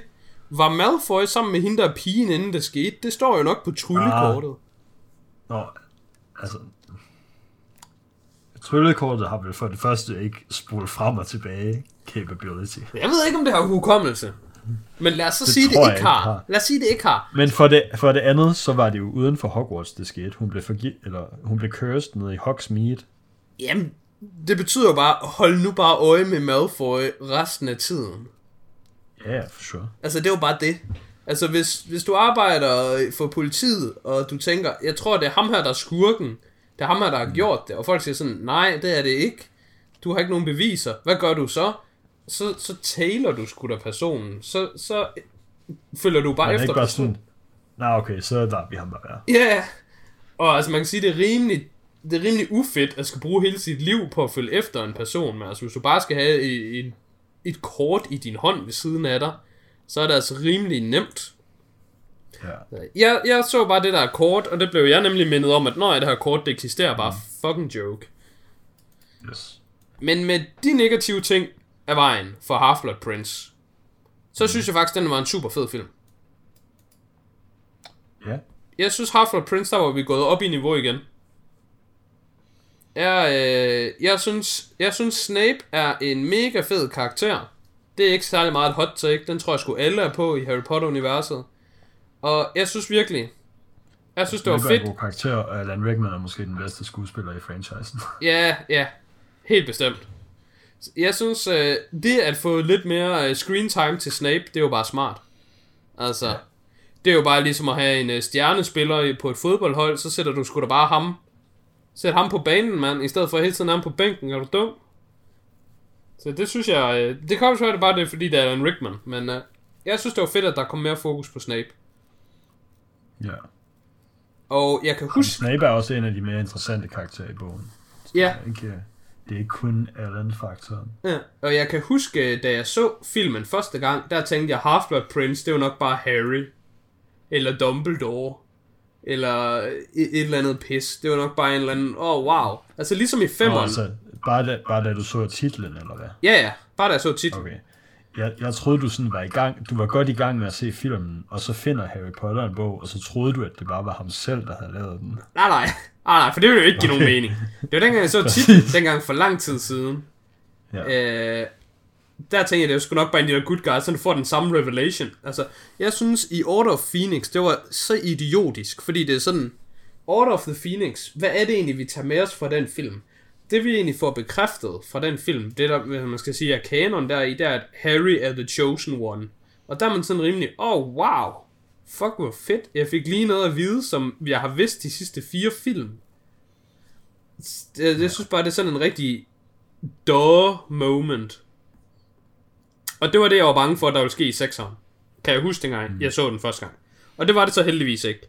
Men jeg kunne ikke engang huske, hvem der har Half-Blood Prince, så da jeg så den her for et par dage siden, der tænkte jeg også, hvad fanden er det nu Half-Blood Prince er? Jeg kan sgu ikke rigtig huske det. Er det bare Harry? Er det bare pisse lamt? jeg havde også glemt det. Jeg gik ud fra, at joken, det var, at man finder ud af, at Voldemort, han faktisk ikke er en øh, fuldblods.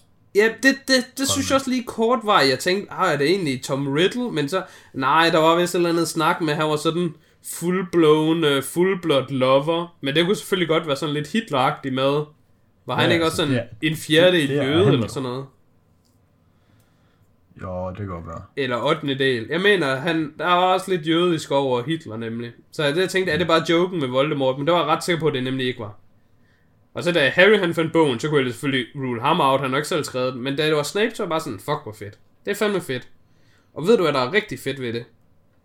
Det, der er fedt ved Nej. det, det er, at det, det, med så lille en ting opstiller det alligevel noget for Snape, fordi Half-Blood Prinsen er jo virkelig powerful wizard, virker det til. Altså, han er sådan lidt en. Han er en spiller i feltet. Ja, Og det er bare fedt at vide, at Snape er det. Fordi mm, et eller andet sted ved man jo ikke, hvor dygtige de er, alle dem, der underviser på Hogwarts. Altså bare for, Nej. at, bare for at være underviser på en skole, altså en gymnasieskole, det er jo det Hogwarts er, der skal du ikke være den bedste i verden. Det er i virkeligheden lidt excessive, at Dumbledore er der, fordi de bedste professorer i verden er jo ikke på gymnasieniveau. For at undervise gymnasieniveau, skal du ikke være på verdens højeste niveau selv. Det vil endda være counterproductive. Det niveau, du selv skal være på, er trinnet lige over det, du underviser. Så hvis du underviser på gymnasieniveau, så skal du bare være gymnasieniveau plus lidt mere. ja. Men Snape er jo totalt overkvalificeret, finder vi jo så ud af. At han er jo bare sådan total the bomb, han er jo the shit. Og det synes jeg bare er fedt. Det er fedt at vide, at han er det. Og omvendt synes jeg, mit indtryk af hende, der er den sindssygt latterlige karakter med de der goofy briller. Hende, øh, mit indtryk er, at hun bare er på gymnasieniveau, måske endda minus. Hun er bare skøjet. ja. Hun virker totalt inkompetent. Ja, Det virker, altså, men det er så, man finder ud af, at det er hende, der har lavet den der profeti om Harry. Mm, okay, ja. Det, det er hende, der siger den. Ja, Og så er det sådan, okay, I guess du en gang i dit liv har lavet en profeti, men har du så bare cruiset på det de sidste 17 år? Ja, det, det, men det, jeg synes, Fordi- det, jeg giver det, det, jeg synes, det giver noget backstory til Snape, at man ved, at okay, han er rent faktisk, han er en guy. Dumbledore er måske den stærkeste wizard i verden, og Snape, han er bare en high school teacher, men han er, han er Walter White, for at gå tilbage til Breaking Bad igen. Han er en Walter ja. White underviser. Han er totalt overkvalificeret til det, han er. Hvis han har tænkt sig at break bad, så vil Snape også bare være en fucking kingpin. Ja. Og det er fedt at vide. Ja, noget af det, jeg tænkte over, da øh, flere af de der magiske ting, der er bare totalt overpowered, men da Horace han lavede den der lock potion, det var, hvorfor er alle kvalificerede magikere i den her serie? Hvorfor hammer de ikke bare lock potions Ja. konstant? Altså, hvorfor skulle man nogensinde ikke være locking it up? Det kan være, du får et tømmermænd. Altså, det kan være, det er bare sådan, du, hvis du fyrer for mange shots, så, men du har ret. Men at det var, måske... Han snakkede lidt om, at den var meget svær at lave, eller den var meget dyrebar. Det, Yes, men han kan jo clearly lave den. ja, Så hvorfor har han et dårligt... Altså, hvis den er meget svær at lave, og han kan lave den, hvorfor har han så et dårligt liv going on? Hvorfor er han ikke bare fucking rig på at sælge dem her til folk, der bare vil være på dem konstant? Hvorfor... Altså, han er actual Walter White. Han kan lave det bedste meth i verden. Hvorfor bliver han ikke bare pisserig? Så, men det kan jo være, at ingredienserne er svære at skaffe. Men du har ret, altså... Det der, det der er det sjove ved Harry Potter-universet, der er, at vi bliver ligesom introduceret på et tidspunkt til Abracadabra, som er den stærkeste spil i verden. Den slår bare folk ihjel. Og så, så, så hører vi om den i etteren eller toeren, og sådan, wow, wow, man kan slå folk ihjel. Og så er man bare sådan 8 år igen oppe i ens hjerne, og man kan ikke fatte, at mm, og hvad skal nogensinde være bedre end det? Hvad skal nogensinde være stærkere end at slå nogen ihjel? Og så kommer der de to andre curses, hvor det er sådan, ah, men i stedet for at slå dem ihjel, så kan du få dem til at lide, og du kan torturere dem. Okay, det er måske også rimelig farligt. Eller du kan få dem til at gøre, hvad du siger. Oh, wow. Mm. Men de har jo jack shit på alt det andet, som vi taler om. At, at, at Abracadabra nogen, det er jo fucking 2 ud af 10. Det er jo jack shit. Det er jo ikke, det er jo, det er jo worth altså, det, er jo bare, det er jo bare ligesom at have en pistol i virkeligheden. Altså, Tillykke, du, tillykke, du er en amerikaner, du er gået ned i den lokale Walmart og købt en pistol. Det kan fucking hvem som helst jo gøre. og de, der er jo endda pistoler i Harry Potter-universet. Så hvis du ikke gider Abracadabra dem op, så kan du sgu da bare have en gøb, mm. og så pistole dem. Men ved du, hvad der er en fucking 10 ud af 10? Det er sgu da bare sløbe øh, at være heldig potions. Så kan du ikke dø. Hvis vi to har en kamp, og din strategi, mm. der er at stå og fyre abracadabra på mig, og min strategi, der er at sløbe luck potions, så kan jeg love dig for, at det der sker, det er, at jeg sådan, åh, oh, whoops, jeg gled i en bananskrald, og så var der et spejl bag mig, og nu slog du dig selv ihjel. Fordi jeg var jo bare heldig. Ja. Så det er jo bare bedre end alt. Og du kan også bare spole tiden tilbage. Det er også bare bedre end alt. Og du kan også bare aldrig nogensinde komme i kamp, fordi du kan bare have et fucking tryllekort, der siger, hver gang der er nogen, der sniger sig op på dig. Nå, okay, Voldemort, han er inde på Hogwarts, han er ved at være efter mig. Nå, men så tror jeg da bare lige, at jeg camper ham rundt om hjørnet. Du kan jo bare fucking spawn camp folk på Hogwarts. Det er rigtigt. Jeg tror dog, at... Øh, jeg, jeg ved ikke, om det er bare en forklaring, jeg har puttet ind i min egen hjerne, eller om man får lidt af det i filmen. Men mit indtryk mm. til den der lock potion, det var, at den var sådan... Den var sådan rigtig precious. Det kan jo også bare være, at det, man skal bruge for at lave den, er meget svært at skaffe. Nå, ja, ja, men, Men selv hvis det var tilfældet, så er det jo stadigvæk bare worth. ja, så er den jo bare dyr. Ja, men det er rigtigt. Så den var dyr. Men... Altså, either way, så kan han jo bare tjene. Altså, om han laver den for 100 kroner og sælger den for 200, eller om han laver den for 1000 kroner og sælger den for 2000, så kan han jo stadig tjene penge på bare at lave dem. Jamen, det er rigtigt. Altså, der, der, der burde være en god uh, meth deal i den der lock potion at hente. Men det er også noget, okay, det kan godt være, der er, det er bare en del af universet, som vi aldrig ser. Ja. Noget, jeg synes, der var ret fedt nu, hvor du lige nævner det, det er, at Harry Potter-universet kunne altså virkelig godt øh, expandes meget, hvis man ville. Altså, de kunne gå fuld Game of Thrones on that ass, og bare have sindssygt mange spin-offs. Altså, da man bare lige så den der korte flashback tilbage til Severus Snape som ung, Ja. og det ser man bare sådan en to minutter senere eller sådan noget. Da jeg så den scene, så tænkte jeg, hold kæft, hvor vil jeg tage i biografen og se Harry Potter-film, der handler om bare Snapes origin story. Ja. Det vil jeg da bare tænde at se. Eller, hvad nu, hvis der var... Nu, du nævnte det med Quidditch matches. Det ville du tænde at se. Det havde jeg ikke lige tænkt på, men det vil jeg nok se. Men den der øh, try-wizarding ting, hvis, det, ja. det sker jo bare en gang imellem. Hvorfor ser vi ikke, at øh, okay, nu er vi på en anden skole, den i Frankrig, og nu er det dem, der er hosts, og så kommer der en eller anden fra Hogwarts og fra nogle andre steder, og nu er der tre andre discipliner, de skal igennem.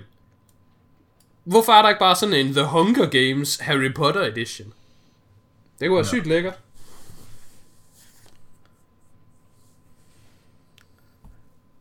Det er sikkert, fordi J.K. Rowling, hun allerede er sådan den rigeste kvinde i verden, og er sådan, jeg tror, nu, jeg, jeg nu er tror. Nu jeg, gider jeg ikke skrive mere. ja, men det behøver hun jo heller ikke. Jeg tror bare, hun er meget, øh, jeg tror, hun værner meget om hendes IP. Ja, det Jeg tror, jeg tror bare, Hun hun, er andre må ikke skrive noget i den her franchise, fordi de skriver ikke sådan nogle ting med, at øh, alle hader the gays, og at øh, de faktisk ikke skider på toiletterne, de skider bare op i bukserne, og så tryller det ud på et toilet bagefter. det er fordi, de ikke skriver, at Dobby, han har en øh, 15-inch wand. Det er kun hende, der kan skrive de ting. Altså, vi snakker jo også lidt om det sidst, men altså, nu, øh, nu lyder jeg jo bare som sådan en af de der klassiske øh, amatørkommentatorer. Men hvis jeg skal være helt ærlig, så føler jeg altså heller ikke, at J.K. Rowling, hun er sådan sindssygt god forfatter, eller sådan noget unikt. Altså, hun skal selvfølgelig have kredit for at have skabt et fantastisk godt univers, Ja, men nu hvor universet er etableret, så føler jeg mig Ja. overbevist om, at der er mange, der kan ekspandere på det, endda bedre end hende selv. det er fuldt overbevist om. Altså, jeg snakkede jo også om sidste episode, at jeg følte, det var sådan ret heldigt, at det var endt så godt. Ja.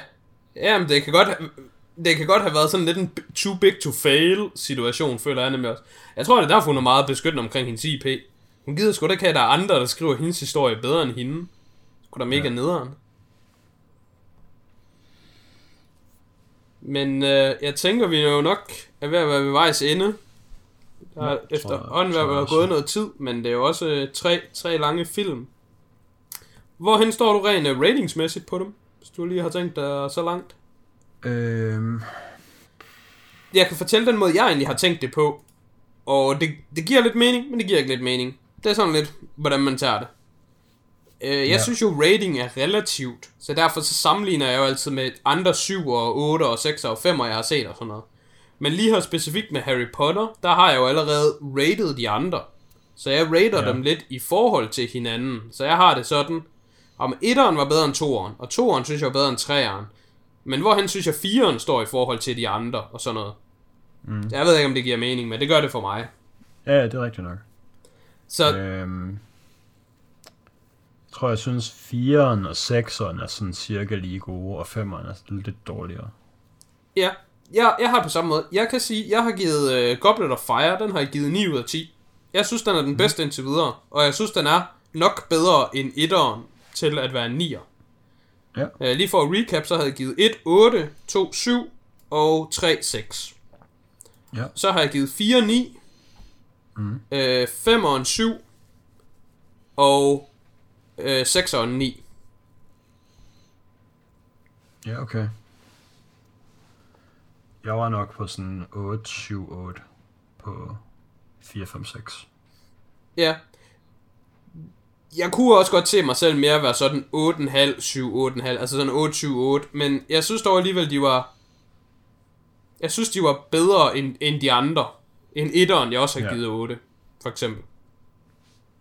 Men det kunne også være, at etteren bare skulle være på 7. øh, en ting, jeg sl- slet ikke har nævnt, men noget, jeg synes generelt trækker ned, når det sker i de her film, og det sker desværre også i, i nogle af dem, vi har set i dag, det er, når der er sådan noget teenage-drama-pis.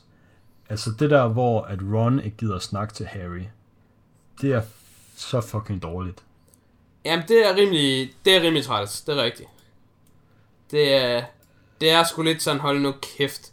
Vis mig sgu da bare en dragescene, altså.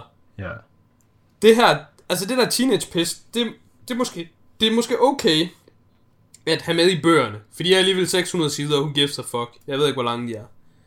Mm. Men når det er en film, der skal adopteres, og man kun kan creme de la cremen med, så er jeg sgu da ligeglad med, at han går og mober around, og de så er making up.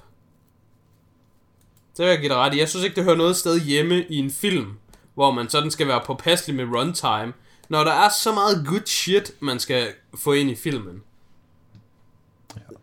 Så synes jeg bare, så, så kan man godt cut noget af det der Moby shit. men det kunne godt være det, der måske lige trækker min 4 fra 9 ned til 8 i hvert fald. Ja, men det, det kan jeg godt se. Det, det, det kan jeg godt Øh, se give god mening. Men de er alle sammen gode. Helt bestemt. Og altså, de, de bliver jo alle sammen trukket op af hinanden. De bliver alle sammen bare trukket op af, at det er Harry Potter-franchisen. Og det er en Ja. ja. mega veletableret, mega stærk IP. Ja, altså, hvis der var, nu er det den, vi dunker mest på, men altså hvis træerne bare var en standalone film, hvor et main plot point, det er, at de bruger, øh... Ah, okay, nu, nu, jeg ombestemmer mig selv. Jeg vil til at sige, at hvis træerne bare var det med tidsrejse, så ville det være dårligt, men så ville det jo bare være fint, fordi så ser vi ikke, at de aldrig bruger det igen. Ja, lige præcis. Jeg vil nemlig gøre det omvendt. Jeg vil sige, at Træerne Ja. ja. føler, at er den bedste standalone film, og det er derfor, det er den dårligste Ja. ja. i franchisen. Hmm. Fordi den, den er også bare sådan, Nå, okay, det hele er bare ligegyldigt, og så videre. Men med nogle af de andre ting, hvor der er et eller andet magi, og så bruger de det ikke, og så kan de et eller andet, det får lidt mere leeway, fordi man ved, at okay, vi skal bare, der kommer mere, og det er alt sammen godt. Ja. Hvis man bare ser en film, hvor der er noget, der ikke giver mening i, så synes man jo bare, at den film var dårlig. Ja, helt, helt bestemt. Jeg har, jeg har samme teori om serier. Serier er altid generelt højt rated af folk, men det har også noget sunk cost fallacy. Så hvis du har set The Office 28 gange alle sæsoner, så synes du jo bare, ja. det er det bedste i verden. Og hver gang der kommer noget, der er lidt dårligt, så scroller du jo bare på Instagram, indtil det gode kommer. Og så, så ej, det dårlige, det tæller ikke. Fordi der er så meget godt. Og, og, og sådan føler jeg mig også der her med Harry Potter, og jeg tror også generelt bare, jeg, jeg tror i, egentlig, jeg kunne tage en hel stjerne fra alle mine film, og tage etteren og sætte ned på 7, og toeren på 6, og træerne på 5, og så videre, så videre, så videre, hvis man bare fjernede Harry Potter i det. Men fordi sådan det overordnet set, og jeg ved jo, hvad det ender med i syveren, part 1 og 2, og hvor godt det er til sidst, altså, jeg føler bare, at det hele får en gratis point. Og det er jo det samme med Ringenes Herre. Altså, Ringenes Herre synes jeg jo alle sammen er film, der er over 10 ud af 10. De er alle sammen virkelig gode film, men de fleste, de synes også, at træerne er den bedste. Og det er jo ikke, fordi træerne er den bedste, fordi den er den bedste, men det er bare, når man når til træerne, så har den høstet goodwill fra 1'eren og 2'eren. Og det er lidt ja. også sådan, jeg føler, det akkumulerer her i Harry Potter. Jo længere ind man når, jo mere når den at akkumulere på de tidligere. Det har du ret i. Så med det sagt, så kan jeg sige, at jeg ser meget frem til at skal se part 7, 1 og 2. Ja. Øhm, jeg tror, jeg fyrer dem. Jeg tror, vi fyrer dem begge to på en aften, så man sådan lige får the whole experience. Jamen, det kunne jeg også godt finde på. ikke, om- Det kunne jeg godt finde på at gøre. Selvom, ja, jeg vil sige, en, en dag imellem, det, det er sgu det samme alligevel. Ja, ja, det er ikke så stor forskel, men altså, hvis man, hvis man kan, så kan man jo lige så godt. Jamen, det er rigtigt. Men øhm, ja, det var det herfra. Ja, jeg har heller ikke har mere. mere? Nå, jo, så jeg, jeg havde den der mini-ting. Jeg havde den der mini-ting, der var sådan lidt, men nu, nu virker det så åndssvagt, at det kommer til sidst. Men nu har jeg allerede noget sin. Øh, I firen, der har vi Victor Crumb. Ja, Og jeg føler, at den måde, de præsenterer Victor Crumbs karakter på, og den måde, de andre taler om ham, og den måde, hans udstråling i filmen bliver lavet til at være, der er, at han er sådan, ja. og han er sådan en rigtig brood, han er sådan en rigtig bøfkal. Ja. Kasper, du skal passe på, ham der Victor Crumb, ham skal du ikke lægge dig ud med. Du skal i hvert fald ikke lægge arm med ham, fordi det er Arnold Junior, det der. Er det ikke rigtigt? Han har sådan den der aura med, wow, en bøfkal. Jo, Men når man ser ham i sådan sleeveless t-shirt, så er han jo bare en utrænet dreng, der bare sådan lidt slank, men ikke tynd. Altså, han er jo overhovedet ikke buff at all. Han har jo, Nej. altså, altså, men han er jo også en seeker. Det er jo som regel de sådan små. ja, ja, det er præcis. Men jeg tror, grund til, at han er en seeker, det er fordi, det er bare ligesom i fodbold, der er det bare blevet prestigefyldt at være angriberen. Mm. Det er ikke prestigefyldt at være, åh oh, wow, Puyol, han er en af de bedste forsvarsspillere nogensinde. Nå, fuck da ham. Vi går kun op i Ronaldinho. Sådan tror jeg også bare, det er i, i Quidditch. Det er bare seekeren, der er sej. Ja. Men han bliver jo stadigvæk præsenteret som om, at han er en øh, sådan en rigtig brute force. Men det er han jo overhovedet ikke, når du kigger på ham. Men han er til gengæld realistisk, synes jeg. Jeg kan godt lide, hvordan han ser ud. Det jeg egentlig bare vil frem til, det er, at jeg føler, hvis Harry Potter blev lavet i dag, så tror jeg, han vil være meget mere beefy, ham her øh, karakteren. Altså, teenage steroider er meget mere almindeligt i 2021, end det var i 2005. Og sådan, det mandlige body image har altså ændret sig enormt meget. Hvis du ja. Ser sådan nogle amerikanske øh, Netflix øh, high school dramaer, så ser du altså, altså et godt eksempel, Riverdale på Netflix. De fucking ja. drenge, der er der i, de æder med med jacked up.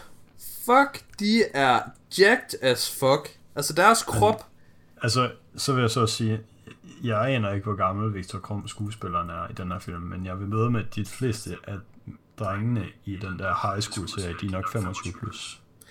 Ja, det er så også noget andet ved det her. Det er også rigtigt. Men, men jeg synes bare, der er en tendens til, at i de der fucking high school serier, så mændene der i, dem der spiller amerikansk fodbold, de er bare sådan, åh oh, wow, her kommer 16-årige John, og så er han bare fucking steroidsvin. Og det synes jeg bare, det var forfriskende at se for once i Harry Potter, hvor man sådan, okay, ham her Brood Guy, han er da, jo, han er da større end Harry og Ron, men han har jo tydeligvis ikke været sipping the juice, siden han var 12. Det synes jeg bare var fedt det at synes, se. jeg, det synes jeg generelt er en, en gennemgående god ting for sådan alle skoleeleverne. Det er også bare sådan det tøj, de har på. Det er jo sådan, okay, det er sådan noget tøj, rigtige teenager er på. Ja, lige præcis. Altså, den der lyserøde øh, hættetrøje med lynlås Hermione går i, den kan jeg huske, den var mega populær, dengang øh, den film kom frem. Og altså, det var bare sådan noget almindeligt H&M-tøj. Og det er nemlig rigtigt. Det, det er ret fedt, at det er sådan. Det, det gør det lidt mere realistisk. Mm. Men det var det, jeg havde. Og det var et plus. Jamen, øh, så var det det her fra den her uge. Tak fordi I lyttede med, og øh, vi vender tilbage i næste uge med de to sidste Harry Potter.